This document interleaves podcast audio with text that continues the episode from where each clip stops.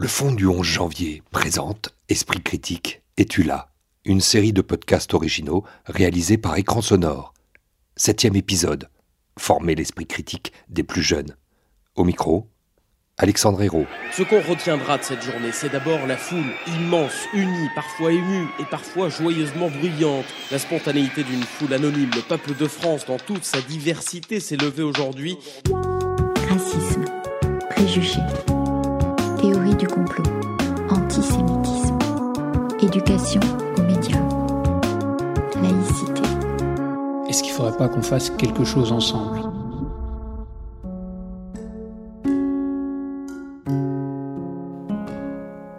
Dorothée Merville, un souvenir sur le 11 janvier et cette manifestation Alors, ça va paraître un petit peu décalé, mais le souvenir euh, le plus marquant de cette journée, c'était quand la foule applaudissait les policiers, ce qui, euh, forcément, au regard de l'actualité, euh, voilà, rappelle des souvenirs chaleureux d'une fraternité qui allait, qui était à la fois dans la foule, mais vraiment avec, euh, avec l'ensemble des publics qui étaient présents. Mais cette foule, cette foule a plusieurs visages cette foule, elle avait plusieurs visages et c'était vraiment l'expression euh, d'une fraternité ambiante où euh, il y avait à la fois des femmes avec des enfants, des gens du monde des fondations, des politiques, Jean d'Ormesson qui était là ce jour-là, soutenu par deux personnes puisqu'il était déjà euh, un petit peu malade. Donc on, voyait que tout le monde avait envie d'être euh, présent avec ce qu'il était. Et puis il y a le lendemain, et puis il y a le, moment où à la Fondation Hippocrène, on se dit qu'est-ce qu'on fait? Alors il y a surtout ce moment où euh, Jean-Marie Destré nous appelle, parce que ce qui était intéressant, c'est qu'à cette manifestation, finalement, il y avait beaucoup de gens du monde des fondations. Et quand il a appelé notre présidente, Michel Guyot-Rose, euh, en disant mais qu'est-ce qu'on fait maintenant? Euh, Finalement, euh, nous, notre réponse à la Fondation Hippocrène, ça a été de dire ben, on ne sait pas trop ce qu'on va faire, mais on veut en faire partie. Dorothée Merville, il y a une interrogation peut-être qui doit surgir à l'intérieur du board de la Fondation Hippocrène. C'est comment on fait, nous, en tant que fondation, pour travailler non seulement sur des sujets qui ne sont pas forcément les nôtres, mais avec les autres. C'était effectivement une grande aventure. Euh, la Fondation Hippocrène, comme beaucoup de fondations autour de la table, n'avons pas l'habitude en fait de, travailler en partenariat les unes avec les autres. On est habitué à travailler avec des associations, avec un certain nombre de partenaires, mais finalement entre fondations, euh, c'était assez original. Et euh, du coup, c'était une aventure d'autant plus enrichissante pour tout le monde. Le plus important, ce sont ces associations qui vont être euh, désignées pour euh, être aidées. Il y en a quelques 45 le long de ces cinq dernières années qui ont été soutenues par le Fonds du 11 janvier. On va, ensemble, aujourd'hui, dans cet épisode 7, parler de l'éducation auprès des plus petits pour former l'esprit critique des plus jeunes. Pourquoi le public euh, de ceux qui sont les plus jeunes, les jeunes pousses, est-il important à vos yeux? Les plus jeunes, c'est un public euh, qui a euh, cette, capacité à apprendre, cette capacité à, réfléchir euh, sans avoir encore le cadre imposé de la société. et donc finalement, on arrive à les faire travailler sur ce qu'ils ont de plus profond en eux. Donc c'est pour ça que la cible jeune nous paraît particulièrement intéressante. Dorothée Merville, avant d'aller rencontrer l'association Par le Monde pour un atelier à Paris, Allons vers euh, celle qui nous accueille aujourd'hui, celle qui s'appelle les petits citoyens, pour rencontrer euh, leur équipe. Dorothée Merville, merci. Merci beaucoup.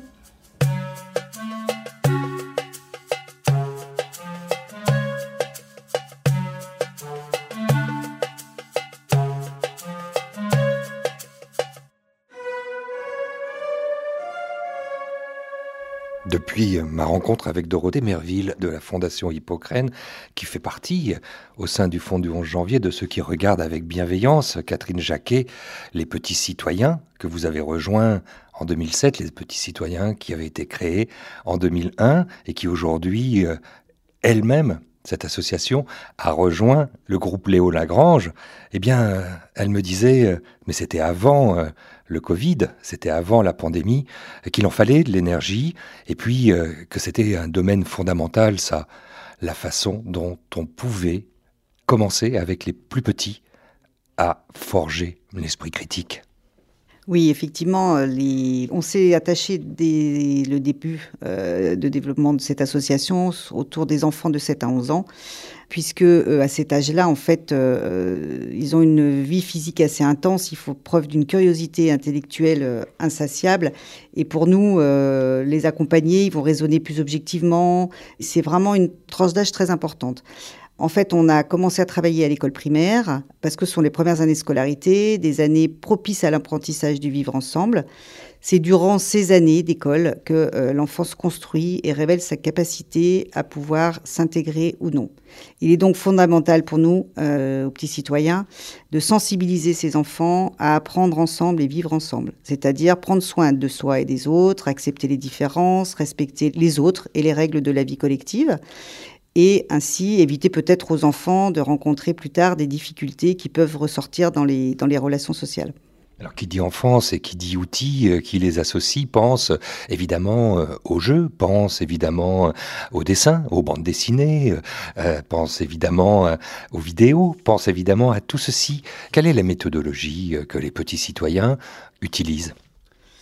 On a l'habitude de dire qu'on utilise une pédagogie active, hein, ce, que, ce que beaucoup de, gens emploient aujourd'hui. Euh, ça, s'appuie sur euh, le débat d'idées, euh, parce que sans débattre, sans écoute, on, avance beaucoup moins vite. L'identification aux personnages de bande dessinée, puisqu'on a la chance d'avoir des petits personnages. Les petits citoyens, ce sont cinq personnages qui représentent les cinq tranches d'âge, de 7 à 11 ans. Je suis sûr que vous connaissez leurs prénoms par cœur. Agathe, Gary, Arthur, petite Marianne et Sarah. Et on a même le chien chou, mais qui ne parle pas. Et cette petite bande, en fait, accompagne les enfants et c'est important parce que ce ne sont pas des adultes qui parlent euh, aux enfants, ce sont des enfants qui communiquent avec les adultes. Il y a une véritable adhésion, il y a des messages qui sont porteurs. C'est vraiment important au regard des enfants parce qu'on s'aperçoit que, au travers de nos petites lectures, par exemple, notre petite collection Et si on se parlait, eh bien, ce sont euh, des enfants. L'enfant de CMA va s'identifier à l'enfant de BD de CMA et du coup va évidemment beaucoup mieux comprendre les messages. Donc c'est la manière, les personnages et puis aussi évidemment la façon dont on écrit, puisque c'est très important d'être à hauteur d'enfant. Ensuite, notre pédagogie passe par les activités ludiques parce que euh, effectivement, euh, c'est extrêmement important d'avoir tout le côté ludique. C'est à cet âge euh, qu'il faut proposer ces activités-là, qui leur donnent envie de s'intéresser à des sujets pour agir. Il est aussi important de proposer des contenus de mise en situation en lien avec leur quotidien. Donc il s'agit de les mettre en face de situations réelles ou qu'ils ont pu remarquer pour les inciter à s'exprimer et penser par eux-mêmes. Mais ça, ça veut dire quoi? Ça veut dire que concrètement, un enfant euh, qui tout d'un coup euh, va avoir euh, une jambe cassée va se retrouver à, comprendre ce que signifie le monde du handicap, par exemple? Ça veut dire qu'en fait, on essaye de les rendre acteurs de leur découverte et de leur donner envie d'agir. Donc ça veut dire, pour reprendre votre exemple, effectivement, qu'un enfant qui va, euh, au travers d'un jeu de rôle ou au travers d'autres activités, va euh, tout de suite se mettre dans une situation avec handicap, va déjà, bien évidemment, beaucoup mieux comprendre et percevoir la difficulté euh, de ses pairs. Et c'est à partir de là où on peut commencer à déconstruire ce que les idées reçues qu'ont les enfants et de pouvoir euh, collectivement euh, les aider à échanger, à débattre pour se faire une, une opinion qui sera peut-être différente de celle d'avant. C'est comme ça que se construit l'enfant au fur et à mesure de sa vie.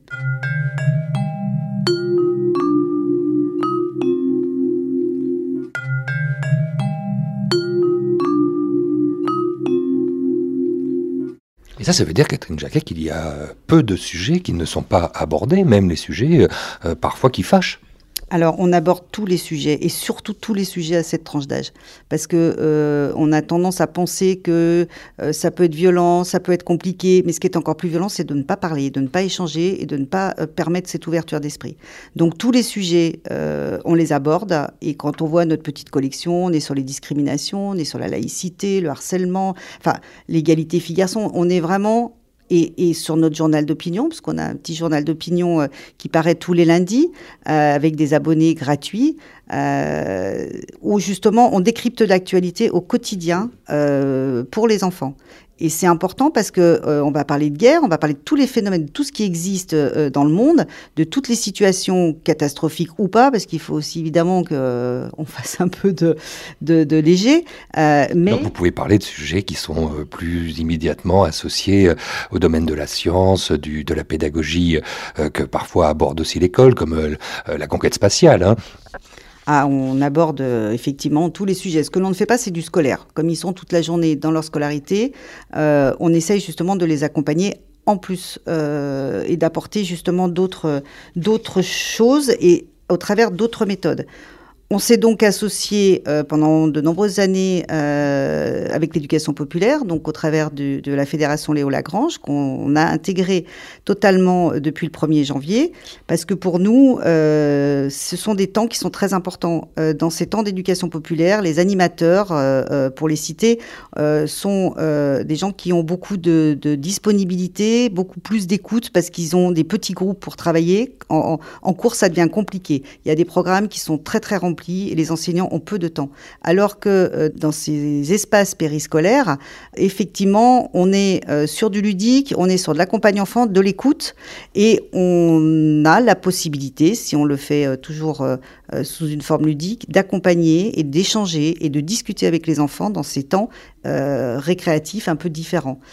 Ces enfants-là, ils vont se questionner, s'interroger, échanger surtout entre eux, parce que c'est l'objectif. Et quand ils vont rentrer à la maison, ils vont pouvoir, s'ils le peuvent, s'ils le souhaitent, continuer la discussion avec leurs parents. De là, on a déjà tout gagné à commencer à faire en sorte que l'enfant s'interroge.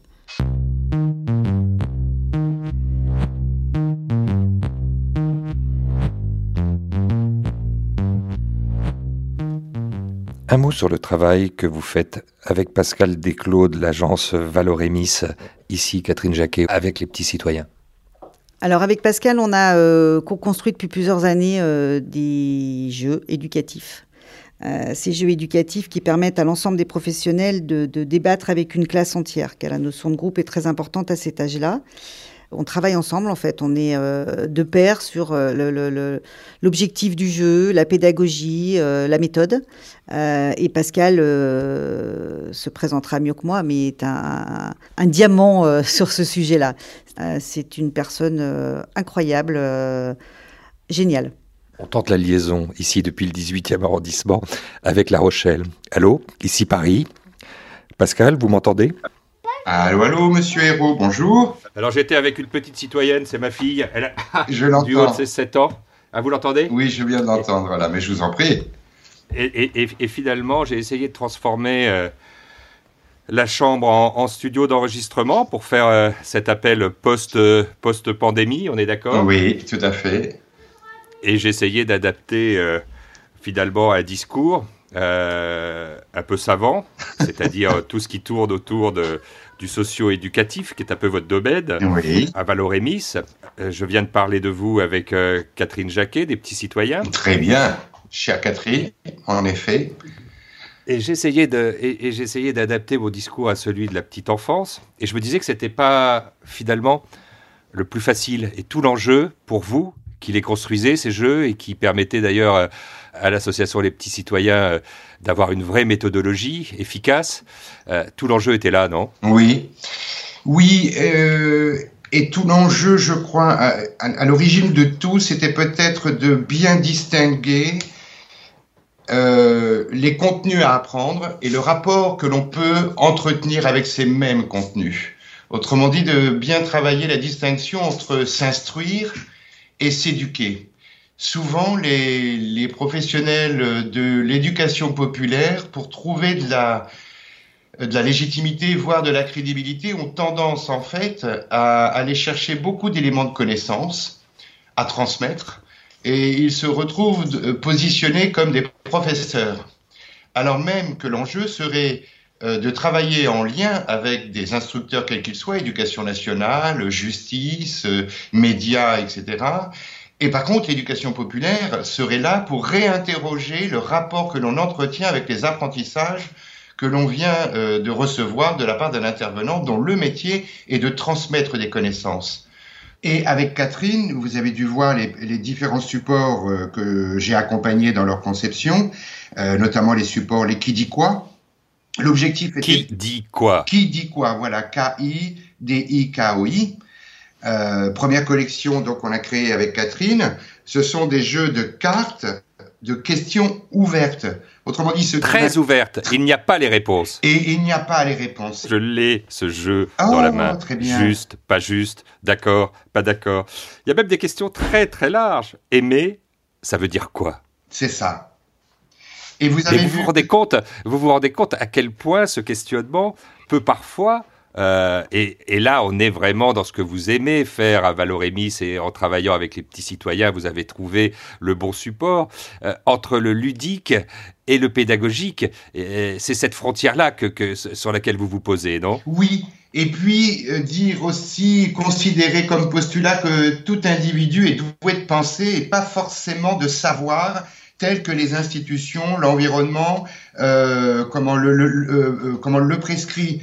Je préfère dire dis-moi ce que tu penses, je te dirai ce que tu sais, plutôt que dis-moi ce que tu sais, qui renvoie souvent l'individu, et notamment les jeunes publics, à des zones d'inconfort trop fortes, déstabilisantes, qui les délégitiment encore, voire les décrédibilisent vis-à-vis de leur père et encore plus vis-à-vis de l'institution.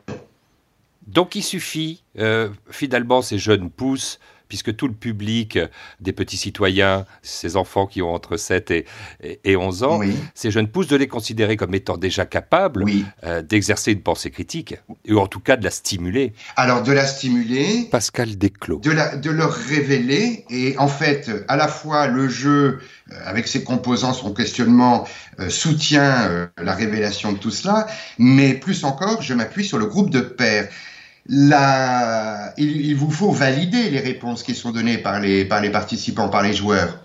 Et la question qui est posée, c'est êtes-vous oui ou non satisfait de la réponse?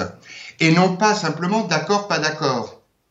Parce que dans la satisfaction se cache, par exemple, non pas simplement euh, la confirmation, la validation d'une bonne réponse, mais ça peut être aussi, cette réponse me paraît complètement euh, abracadabrantesque, comme disait un certain président, mais je suis tellement surpris que ce soit toi qui me l'aies dite que je te donne un point positif.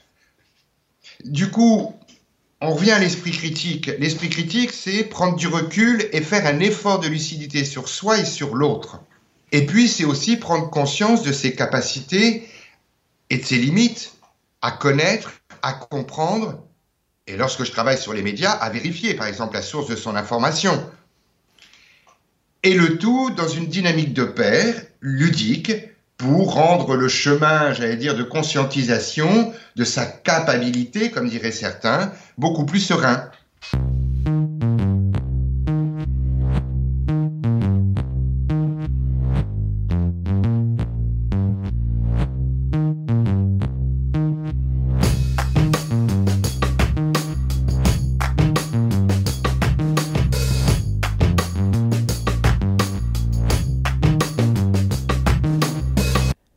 Présenter, parce que dans ces outils, vous avez aussi utilisé ce que nous, on aime bien dans cette série Esprit critique et tu là, c'est-à-dire les micros. Et, particulièrement, je pense à celui qui est à côté de Toulouse et qui s'appelle Stéphane, Stéphane Talari, qui est là aux côtés de Céline Trey et qui anime des ateliers radio avec les enfants. Alors Stéphane et Céline, effectivement, sont à, l'initiative depuis des années d'une radio, en l'occurrence. Catherine Jacquet. Euh, ils nous ont permis, euh, au travers de l'association Les Petits Citoyens, de travailler tout ce qui est éducation aux médias et à l'information euh, depuis de nombreuses années. Euh, Stéphane, qui est un ancien de la radio, euh, a créé à son initiative, je crois, une radio euh, au sein de la structure à tournefeuille de l'accueil de loisirs et a motivé durant toutes ces années, au fur et à mesure des années, les enfants à animer cette radio. C'est extraordinaire, la faculté que ces enfants à cet âge-là ont de, de, parler. Finalement, au début, ils sont tout à fait stressés. Puis petit à petit, comme ils sont plusieurs, parce que c'est eux qui échangent entre eux, il n'y a pas d'adultes, petit à petit, ils se prennent au jeu, ils sont super contents, super fiers d'eux, et ils ouvrent le débat, ils échangent. C'est génial.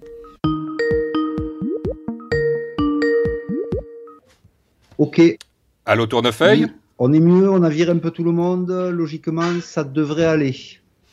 Pourquoi le micro? Pourquoi la radio, pourquoi l'audio? Euh, peut être un, outil euh, qui fait partie d'une méthodologie plus vaste pour, par exemple, une association avec laquelle vous travaillez comme les petits citoyens? Alors, l'idée de la radio au sens large, euh, euh, c'est que euh, Stéphane Talari, ça met dans un environnement particulier. le micro crée un objet de transition avec celui qui va écouter. Le casque permet d'avoir un retour d'écoute de, de, ce dont on parle. et puis finalement, ça permet de se concentrer sur le contenu de ce qu'on dit et aussi sur la forme qu'on y met. Euh, donc ça permet aux enfants de, quelque part de d'avoir de, un espèce de cadre, hein, un cadre qui n'est pas forcément dit au départ, mais qui permet à un moment de euh, d'être face à soi-même déjà dans un premier temps et se dire voilà qu'est-ce que je vais dire au micro, comment ça va être entendu, puis qu'est-ce que je véhicule? Et d'où l'importance des mots. Donc vraiment le micro et le casque euh, sont un outil à part entière pour mettre un peu du sens dans, dans la parole. Et ça développe l'écoute aussi. On a quand même toute cette, euh, tout ce travail, surtout quand on mène des interviews avec les enfants, d'écoute. Céline Treuil. Parce qu'ils décrochent vite. Et que quand ils posent une question, on a vraiment, euh, dans le travail de préparation de l'interview, euh, tout ce côté-là où on leur demande d'être hyper attentif à ce qui est dit pour pas reposer une question à laquelle on aurait répondu avant. Et c'est des notions qui sont pas évidentes pour les enfants, et même pour les jeunes, et voire même pour les adultes. Hein. Et du coup, c'est vrai que la, radio, ça nous permet, ça nous permet de travailler ça aussi, de travailler l'écoute. Il y a cette écoute, il y a le côté ludique aussi, euh, pas que pédagogique, j'imagine. Oui, nous, on est des animateurs, on n'est pas des éducateurs, on n'est pas des journalistes professionnels, on n'est pas des professeurs. Euh, l'idée dans toutes nos activités, c'est de passer par la notion de plaisir et d'envie. Euh, et puis finalement, au travers de cette envie qu'a l'enfant de jouer finalement à être un journaliste, eh bien, on arrive à leur amener des notions, on arrive à, développer quelque chose euh, en termes pédagogiques euh, qui fait que finalement, il va être dans une forme d'apprentissage. Euh, qui est l'apprentissage de, bah, de l'écoute de l'autre, de, de, cerner ce qu'on a envie de dire, le, rapport à l'information, le rapport au monde, et tout ça s'amène naturellement parce que d'abord, il y a le plaisir de jouer sur lequel on s'appuie. Et puis, il y a cette, cette idée-là qu'il faut euh, éveiller, euh, affûter, affiner peut-être leur esprit critique. Oui, oui, c'est sûr, parce que du coup, euh, il y a la recherche quand même. C'est-à-dire qu'on le dit souvent, la radio, c'est de l'écriture, beaucoup. Et, et, du coup, c'est de la recherche, c'est d'aller vérifier les informations, c'est de créer des rubriques. Enfin voilà, il y a vraiment un travail de, de fond et de à la fois se poser les bonnes questions et aller chercher les bonnes réponses. Sur le développement de cet esprit critique, moi, il y, a un, outil dont je me suis énormément servi et qui sert encore à pas mal d'animateurs sur le terrain en, radio. Euh, c'est toutes les cartes, euh, les, qui dit quoi, les choses comme ça, qui permettent euh, de, créer du débat entre les enfants et donc d'affiner un petit peu le fait d'écouter les arguments des autres et d'affiner ses propres arguments c'est un outil qui, est très simple et qui en même temps est très très productif en termes de, capacité à débattre de l'enfant. C'est important, euh, Céline et Stéphane, pour vous de travailler avec les plus petits, ceux qui ont là entre 7 et 11 ans. C'est, c'est là que ça se fait, non? C'est fondamental aujourd'hui, c'est-à-dire que là on est, euh, et on le voit bien, hein, tout le monde fait les mêmes constats, qu'on est dans un monde euh, dans lequel l'accès à l'information est multiple, on est même euh, abreuvé d'informations euh, et abreuvé aussi de fausses informations. On travaille beaucoup mm. sur la notion de fake news. Et là, effectivement, c'est c'est pas un moment où les jeunes auraient tendance, selon certaines études, à se détourner de l'information. C'est justement au moment où, où un enfant s'intéresse au monde qui l'entoure, à partir de 7 ans en gros, hein, où là l'enfant commence à se poser des questions un peu de fond. C'est à ce moment-là qu'il faut commencer à en parler parce que le processus de se forger une opinion, de comprendre le monde qui l'entoure, c'est un processus assez long et donc il vaut mieux le commencer relativement tôt. Puis c'est comme la musique, quand on a commencé tôt, eh ben on est beaucoup plus éveillé arrivé à l'âge adulte.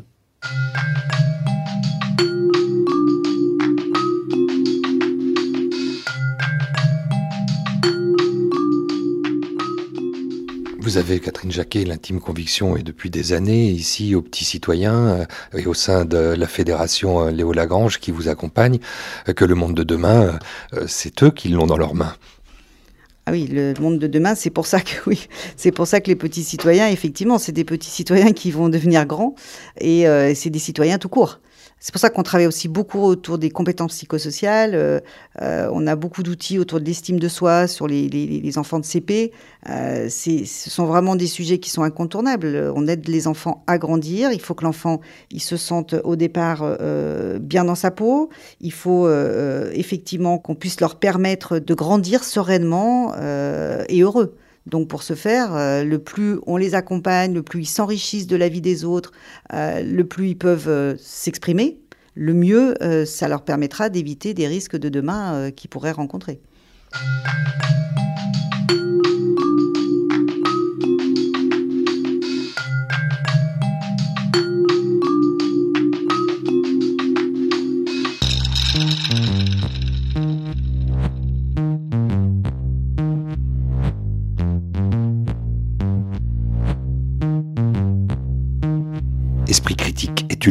Septième épisode. Former l'esprit critique des plus jeunes.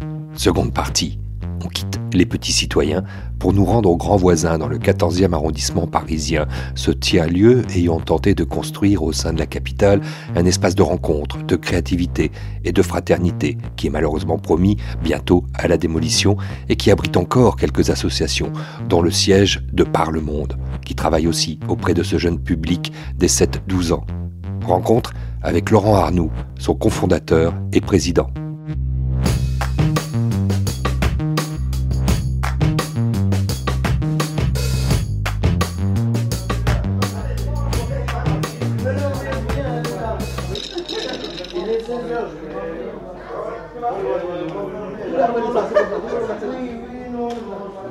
On peut planter le décor, Laurent Arnoux. Ici, on arrive sur le site des grands voisins qui abrite Par le Monde.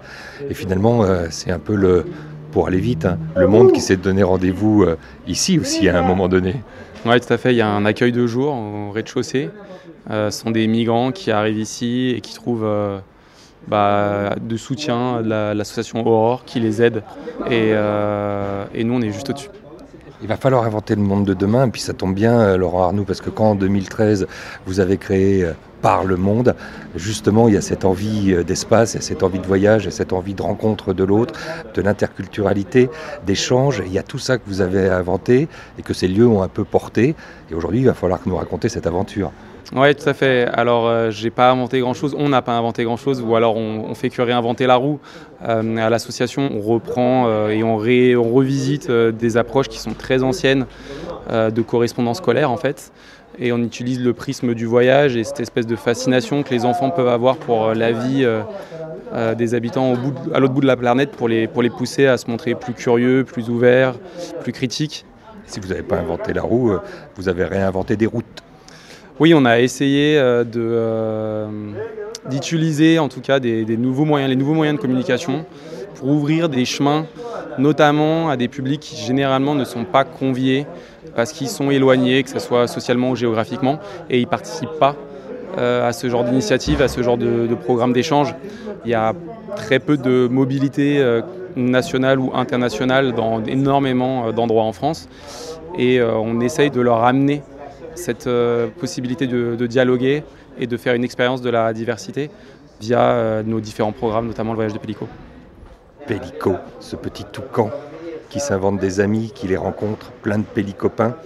Et euh, bah on va raconter tout ça. Je vous suis.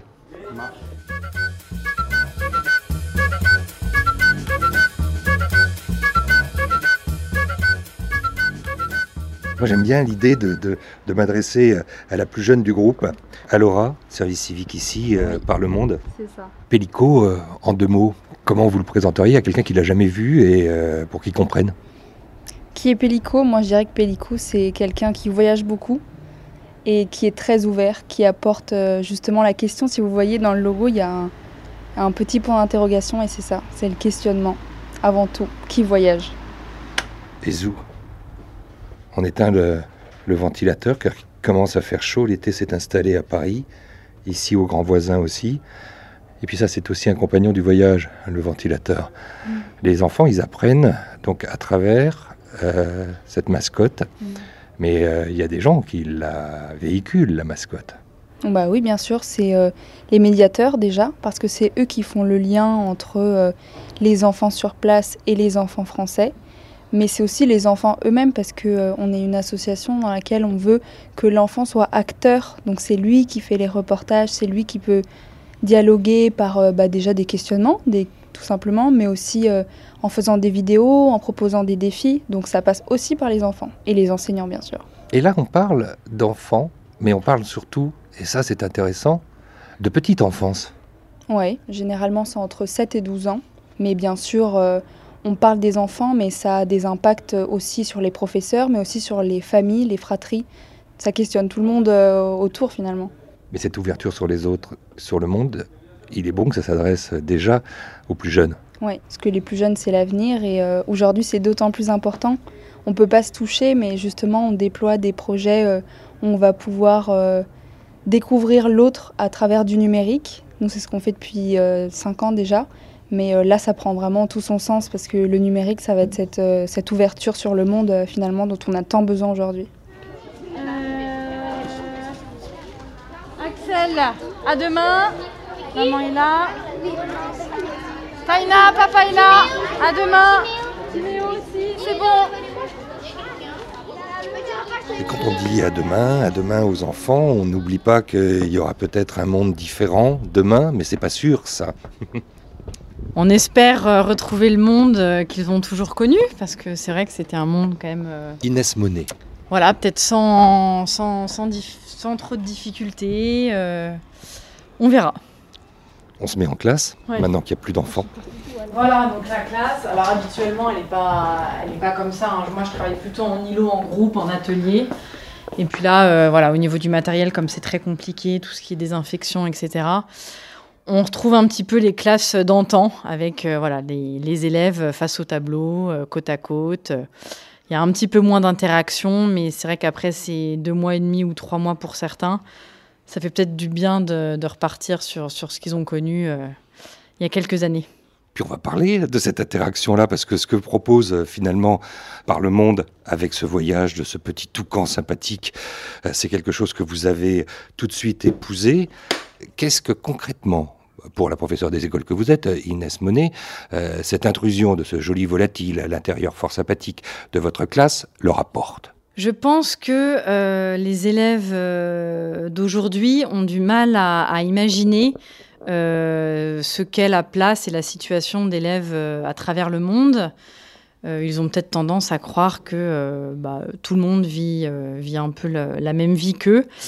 Et donc c'est vrai que c'est très intéressant pour eux de découvrir euh, de nouvelles régions, des nouvelles euh, façons, euh, façons d'être, des nouvelles façons de vivre, que ce soit culturellement, culinairement. Et puis à chaque fois, donc Pellico nous présente ses nouveaux pellicopins qu'il se fait à travers le monde.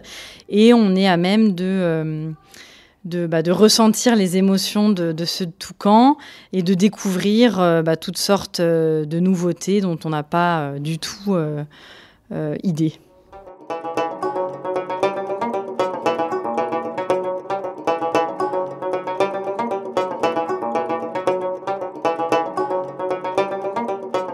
En chiffres, aujourd'hui, par le monde, c'est quoi? On a juste prononcé euh, la mm. date de 2013, qui était la date euh, de la fondation. Ça donne déjà, ça permet de poser euh, aussi la structure. Et puis après, il y, a tout ce qui a été créé.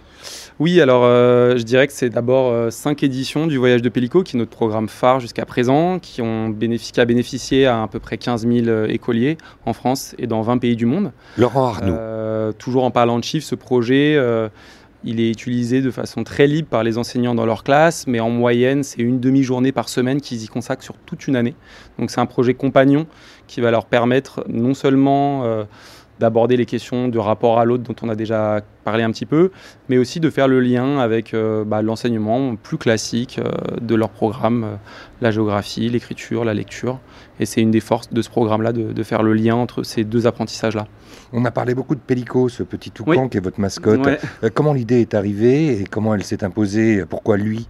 Alors pourquoi lui? Euh, bah, C'est la première question que généralement les, écoliers posent et c'est bien parce que euh, c'est bien qu'ils se la posent. Pélico n'est pas un pélican, c'est un toucan et le nom il vient un peu de là, il vient un peu de pour, pour, pousser les enfants à aller au-delà des apparences et les amener à se poser des premières questions sur quelque chose qui peut paraître anodin, mais qui peuvent les, les, ouvrir sur une autre représentation du monde.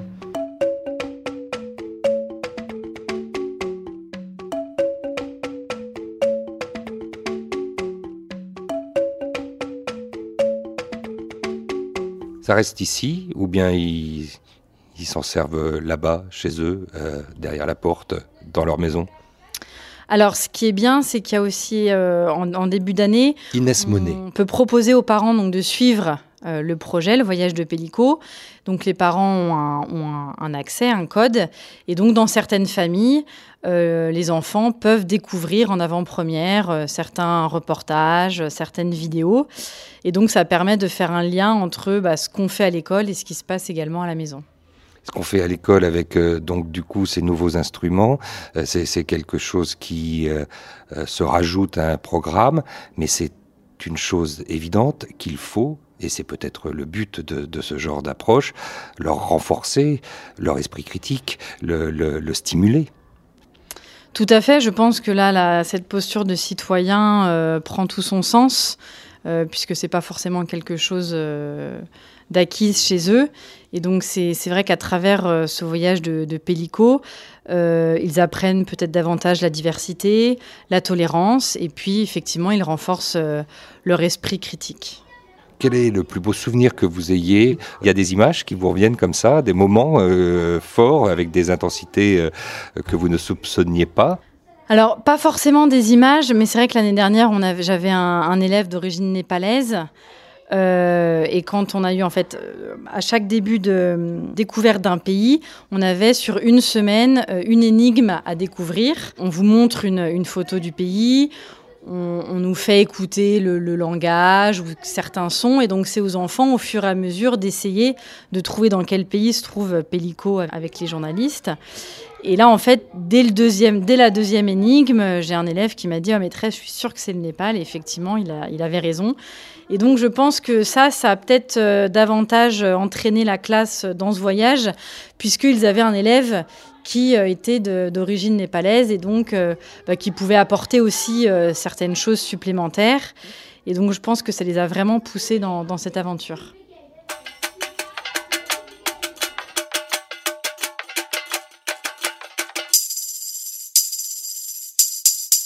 Pellico, pour le marionnettiste que vous n'êtes pas, donc euh, Guillaume, euh, c'est cet ami euh, dont on se sent si proche, mais dont on partage les tourments et les étonnements, j'imagine.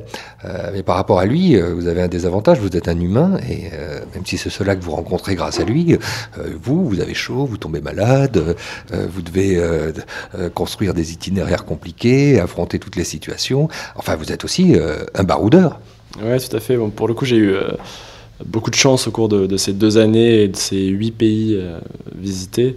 Euh, on n'a jamais eu de, véritables problèmes, que ce soit de santé ou de matériel, même si on a eu parfois un peu peur de, casser une caméra ou, un ordinateur. À savoir qu'au cours de ces voyages, on, laissait les, les enfants utiliser le matériel pour que ce soit eux-mêmes qui fassent les vidéos. Et donc, effectivement, ça demandait un petit peu de formation pour pour pas risquer de, mettre le voyage en péril en cassant du matériel. Mais euh, oui, effectivement, on a, dû s'adapter et je pense que ça, c'est une chose qui, a été, qui est assez incroyable dans cette expérience que, j'ai pu vivre à titre personnel comme, médiateur. Euh, c'est le fait de pouvoir, de devoir s'adapter à différents contextes socioculturels. Euh, vous parlez de chaleur, euh, mais il y a aussi des, des codes culturels et c'est ce qu'on essaie de transmettre aussi à travers, à travers ce voyage. Il faut pouvoir s'adapter. au Népal, je pense par exemple, puisque c'est un des pays qui a été abordé dans la classe d'Inès c'est une culture où on, peut, euh, on, peut avoir des difficultés à dire non à ses interlocuteurs. Et donc on s'est retrouvé dans des situations où euh, les choses ne pouvaient pas se faire. Et, néanmoins euh, on ne nous avait pas dit non clairement. Donc on, arrivait et voilà, c'était c'est vraiment très intéressant. Effectivement je pense que la première qualité du, baroudeur ou du, marionnettiste qui accompagne Pellico c'est de savoir s'adapter et, de faire en fonction des pays dans lesquels on se trouve.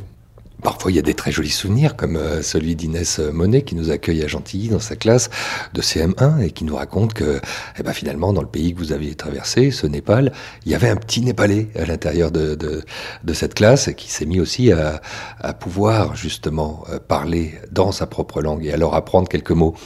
Oui, effectivement, ça c'est euh, une grande richesse du projet, c'est que ça permet de valoriser euh, bah, les enfants qui ont une double appartenance culturelle. Donc lui, cet enfant qui était d'origine népalaise et qui a pu bah, apporter une, aide particulière à ses, à, ses, camarades en traduisant éventuellement quelques mots dans les reportages ou en parlant lui aussi des, spécialités culinaires que ses parents font à la maison qui étaient les mêmes que celles qu'on avait présentées dans nos reportages. C'est vrai que ça arrive souvent, lorsqu'on est parti au Maroc, des, mamans d'enfants avaient réalisé des, des goûters marocains puisqu'on avait fait un, petit reportage sur euh, le petit déjeuner au Maroc. Et donc effectivement, ça c'est une vraie richesse. Et dans le cas de, la classe d'Inès, euh, ça s'est produit. On ne s'attendait pas évidemment à rencontrer un, enfant d'origine népalaise euh, en allant à Gentilly. Qu'est-ce que les enfants ont de plus que nous? Oh, ils ont une, beaucoup de choses peut-être. Une ouverture d'esprit plus grande que la nôtre, je pense. enfin, en tout cas, je l'espère. Et ils, ont, ils sont plus malléables. Et, et, quand je vous disais que être euh, médiateur culturel, ça signifiait euh, s'adapter, euh, être flexible au pays dans lequel on était. Je pense que les enfants ont cette capacité-là à, être beaucoup plus flexibles que nous. et donc, si on leur apprend dès le plus jeune âge à être tolérant, à s'ouvrir aux autres et à, voilà, être curieux, alors ils y arrivent d'autant plus en étant adultes. Qu'est-ce que tu as appris avec les voyages de Pédico bah, J'ai appris qu'on est tous différents et que bah, même si on est dans une autre religion, on est tous les mêmes quelle que soit la couleur de peau, les différences, la taille, la langue, c'est peu importe, on est tous pareils. Quel est ton voyage préféré dans tout ce que tu as vu? Bah, J'ai beaucoup aimé la Roumanie avec leur fierté nationale, les danses, les costumes, ça m'a beaucoup plu. Et qu'est-ce que Julie et Guillaume ont dit d'important? Bah, Pour moi, qu'une déesse de 4 ans, et bah voilà, c'est pour moi c'est impressionnant. À 4 ans, on est une déesse alors qu'on ne savait même pas euh, ce que c'est. C'était dans quel pays ça? Le Népal. Euh, et d'après toi, qu'est-ce que à quoi ça sert ce que Julie et Guillaume font dans chacune des classes? Par exemple, ils vont bah. aller dans d'autres classes, euh, ils vont faire un petit peu la même chose. Pour toi, ça sert à quoi de faire bah, ça? Pour apprendre les différentes villes qu'on ne connaît pas. Et c'est ça qui m'a beaucoup plu. Ok. Euh, est-ce que tu as envie de partager tout ce qui s'est passé ce matin avec d'autres? Et ah comment tu vas le faire? Bah, j'ai beaucoup envie de partager tout cela et je vais, pense que je vais raconter au Népal ce qui s'est passé puisque moi, une déesse de 4 ans, c'est impressionnant. Ici, dans cette école euh, primaire Saint-Joseph à, Gentilly, il y a eu un moment où les, élèves que vous aviez euh, entre les mains, euh, Inès Monet, ont dû montrer ce qui constituait leur, puisque c'est un exercice qu'on leur demande parfois, leur identité propre ici à Gentilly. Oui, alors effectivement, euh, souvent ils doivent, euh, ils doivent dessiner euh, une particularité de leur région, alors que ce soit un, plat qu'ils apprécient beaucoup ou un, ou un monument célèbre de leur région. Et donc effectivement, ça, ça permet un petit peu de, bah, de montrer aux autres quels sont les, quel est l'environnement dans lequel ils s'épanouissent et ils grandissent chaque jour.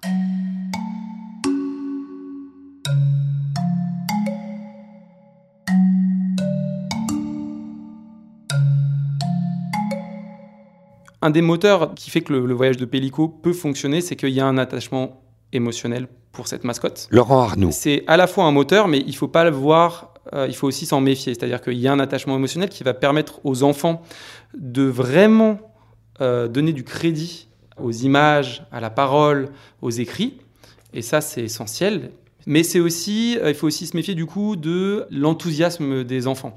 Si on demande à un enfant souvent ce qu'il a retenu du voyage de Pellico, la première chose, c'est du domaine de l'émotion. Et c'est normal. Et c'est la porte d'entrée. Euh, souvent, ils n'ont pas les clés réflexives pour porter un regard sur leurs apprentissages. Enfin, si on essaie de les guider euh, sur ce genre de terrain, on va dire un peu méta ou un peu réflexif, ça va être compliqué. Je dirais que et souvent ce sont les enseignants qui le repèrent, c'est des, changements de comportement vraiment très concrets dans des classes. Par exemple, des changements de comportement vis-à-vis des enfants roms qui sont scolarisés de façon épisodique dans des classes partout en France et qui sont souvent complètement à l'écart euh, à l'intérieur des, classes parce que euh, euh, souvent ils ont des difficultés d'expression, ils n'ont pas une scolarité linéaire, donc ils arrivent en milieu d'année, ils, ils repartent. Et ça, c'est quelque chose qui, est revenu plusieurs fois. dans les classes qui participent au voyage de Pellico, les enfants du voyage, les enfants roms, ils deviennent bah, ils deviennent des enfants un peu magiques, qui sont détenteurs d'un savoir.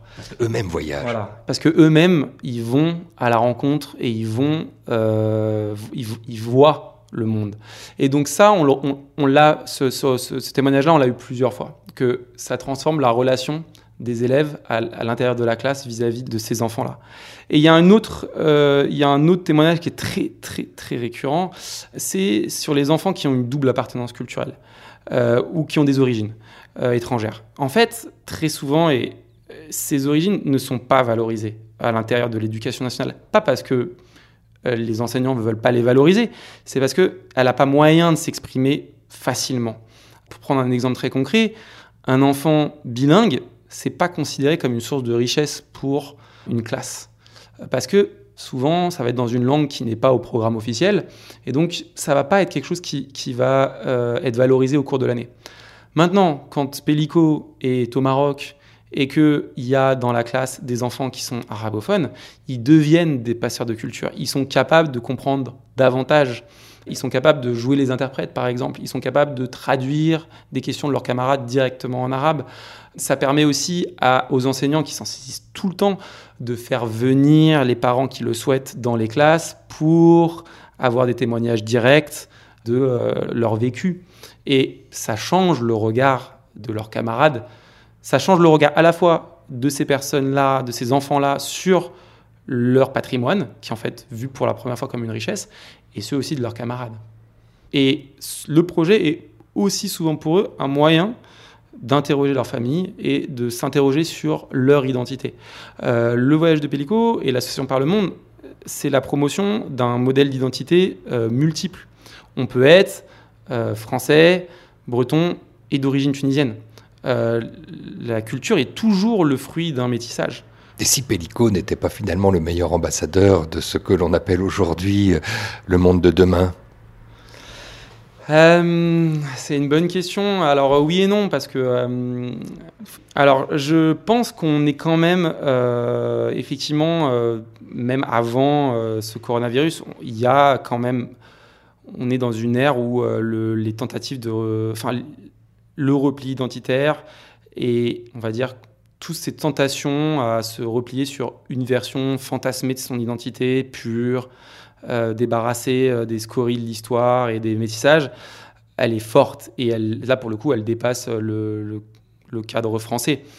Euh, et oui, on pense effectivement que apprendre les enfants à dialoguer, leur permettre de faire des expériences concrètes de la mixité, de la diversité, c'est un antidote à ce repli. Ça permet aux enfants de grandir davantage curieux, tolérants, responsables. Pour le dire autrement, il est très difficile quand on vit dans, un, dans son microcosme, quand on vit dans une société où, les, où il y a une forte inégalité d'accès à la culture, à la mobilité, au savoir, c'est très difficile de se sortir de son microcosme social, de changer de perspective, de ne pas voir le monde que par le bout de sa lorgnette. Et du coup, c'est assez, ça nous semble assez euh, inévitable que on, on, va finir par adhérer aux préjugés dont on hérite au niveau familial ou au niveau social.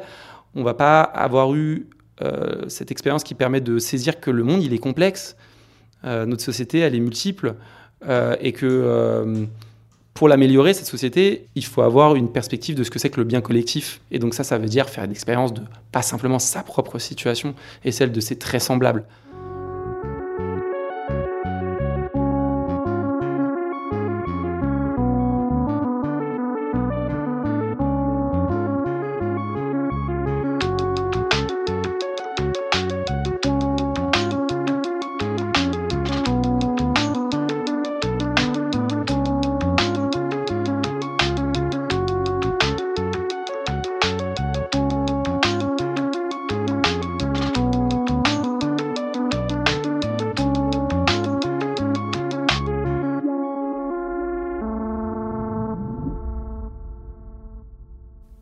L'esprit critique des plus jeunes. Fin de ce septième et dernier épisode de cette série de podcasts produite par le Fonds du 11 janvier et réalisée par Écran Sonore.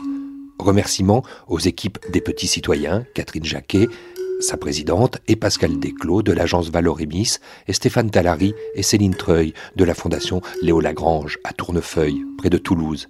Merci à De Par le Monde, Laurent Arnoux, son président, Guillaume, Elena et Laura, ainsi qu'à Inès Monet de l'école primaire Saint-Joseph de Gentilly.